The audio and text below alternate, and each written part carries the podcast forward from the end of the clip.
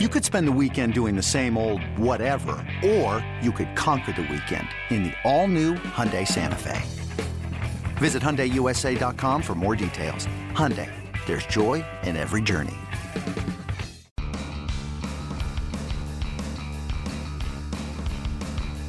You're listening to MLB.com Extras, brought to you by MLB.tv. It's baseball everywhere. Uh, welcome back again, MLB.com Extras, the Pittsburgh Pirates edition. I'm Dave Raymond, along with Tom Singer. And Tom, it's a, uh, it's a Monday as you and I sit here and chat this week with uh, Tuesday, the beginning of a compelling series for the Pirates on the road in St. Louis. Um, I, you know, what are your what are your thoughts going into this series? We know it's a huge one, but but how critical is it, and, and, and what do the Pirates have to accomplish this week?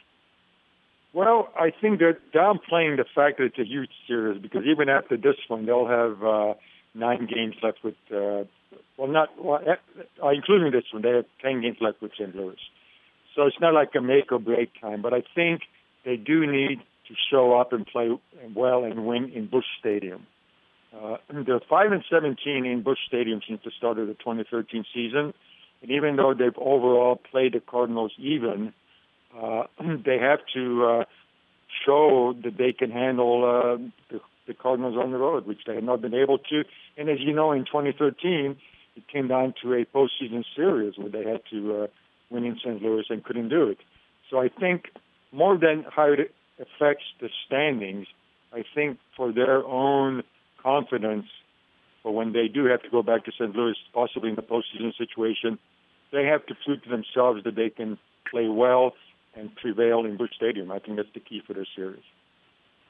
Yeah, I'll tell you. I I, I think there are going to be some mathematical issues to this thing too, right? I think you got to win a couple because um, you just don't want to lose any ground. As great as the Pirates have played, and nobody has played better since early May. Nobody.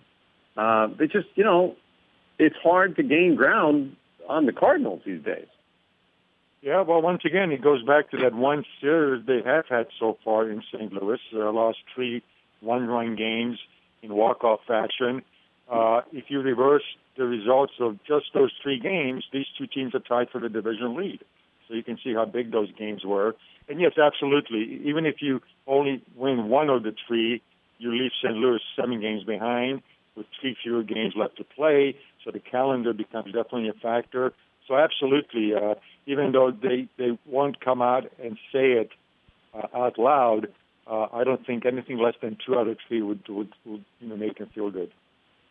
I, you know, I don't know how good any of us are at handicapping schedules either, Tom, but I, I look at the Cardinals schedule and they, they have some challenges coming up. I, you know, looking, looking at the Pirates schedule, man, you got to go out to New York, and the Mets have been uh, one of the great stories this year. Then home, and you, you get the Giants for four, the Diamondbacks who have been a bit of a surprise. I mean, this the schedule in the near term may be as big a challenge for the Pirates too. Although I, I do see some clearing out there, maybe a couple of weeks out. A lot of Brewers and Reds and Rockies. So uh, I don't know. I, sometimes it's just too hard, I think, to to kind of handicap that outgoing schedule. It is. I, I did see a uh, ranking of the uh, remaining schedules for contenders a few days ago.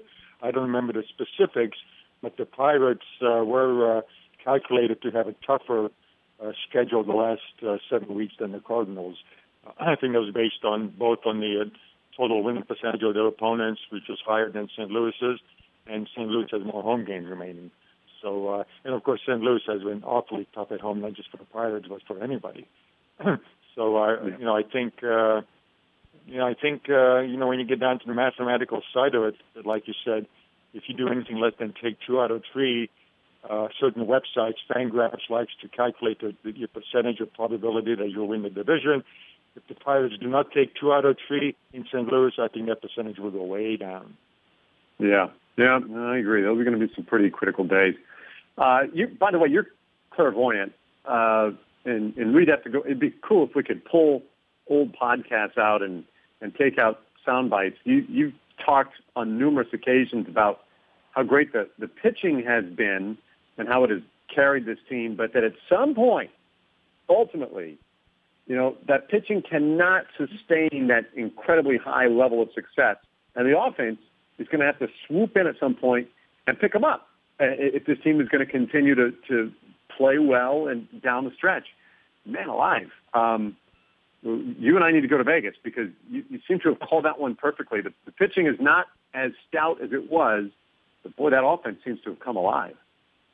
Yeah, you know that sweep uh, by the Dodgers completed a stretch of four games in which four straight games, Pirates won at home while giving up more than four runs in each game, and they haven't done that in at least 45 years, going back to Forbes Field.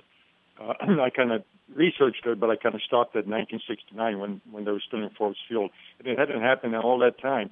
So you know, in the short term, it's exciting, it's kind of nice, it kind of balances things out, but it's not the kind of uh, winning formula you can sustain, you know, over the long haul. So uh, the the rotation, the bullpen has been doing its job. Don't get me wrong; it's mainly their rotation. Uh, Cole, Liriano have been pretty dependable. Burnett obviously is injured, and in the four and five spots, Locke and Morton have been very uh, you know iffy. I think they have to get that straightened out to have a solid stretch run, and uh, you know we'll see how it goes. But you know, uh, offense can win you games, but offense is more prone to slumping than defense or pitching. So in the longer run, you know, I don't think they can sustain that. They'll they'll have to get back to uh, getting quality starts out of out of rotation. Yeah. Any any substantial updates on AJ Burnett and his situation?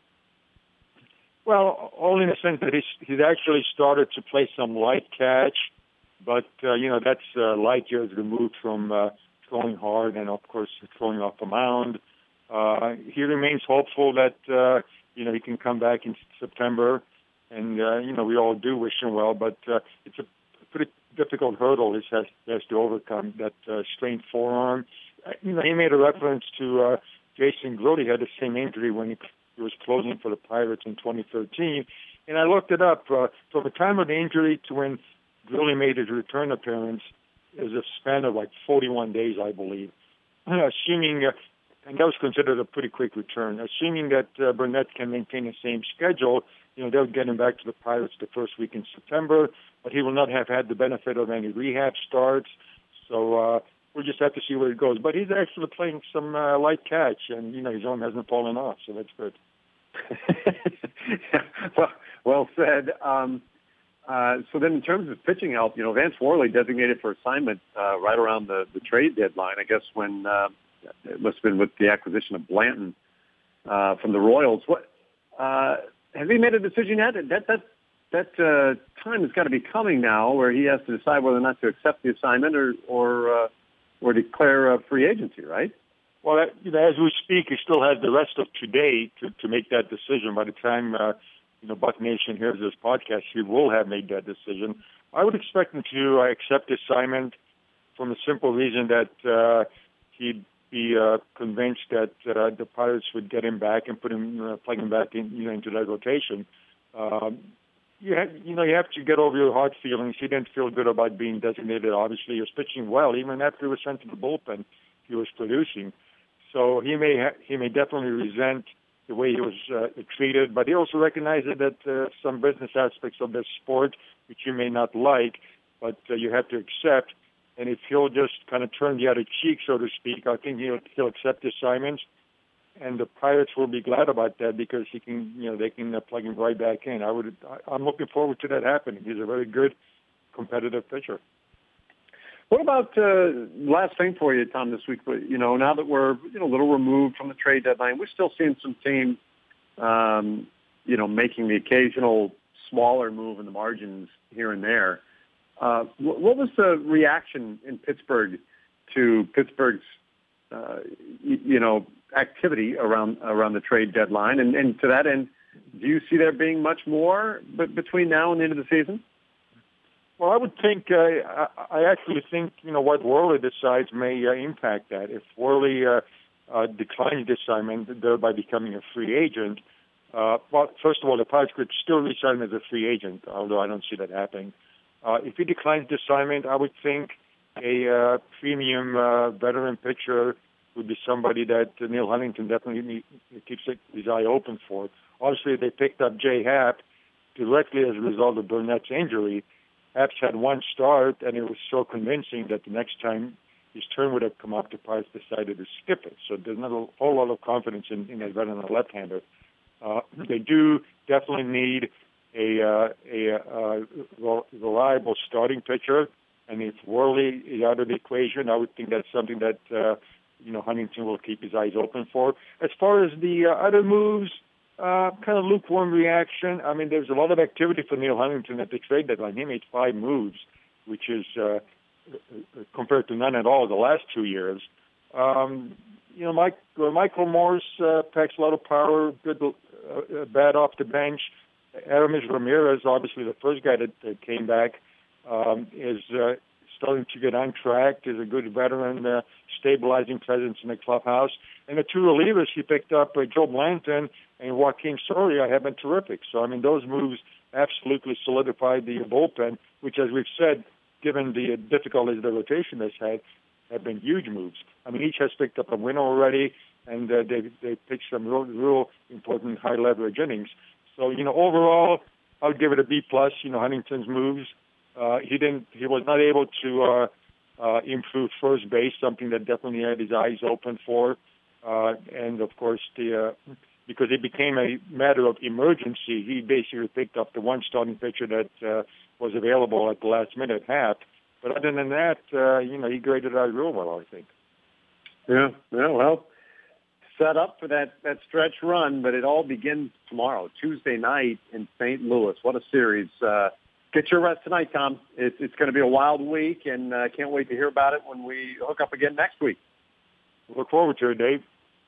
Okay, there he goes. That's Tom Singer, MLB.com Extras, the Pittsburgh Pirates edition. MLB.tv Premium, the number one live streaming sports service, is celebrating 13 years. Watch every out of market regular season game live or on demand in true HD. Real time highlights, live look ins, pitch tracking widget, and more. MLB.tv Premium includes a free At Bat 15 subscription. Watch live baseball on over 400 mobile and connected devices. Watch at home, in the office, or on the go every night on every device. Blackout and other restrictions apply. Visit MLB.tv for details.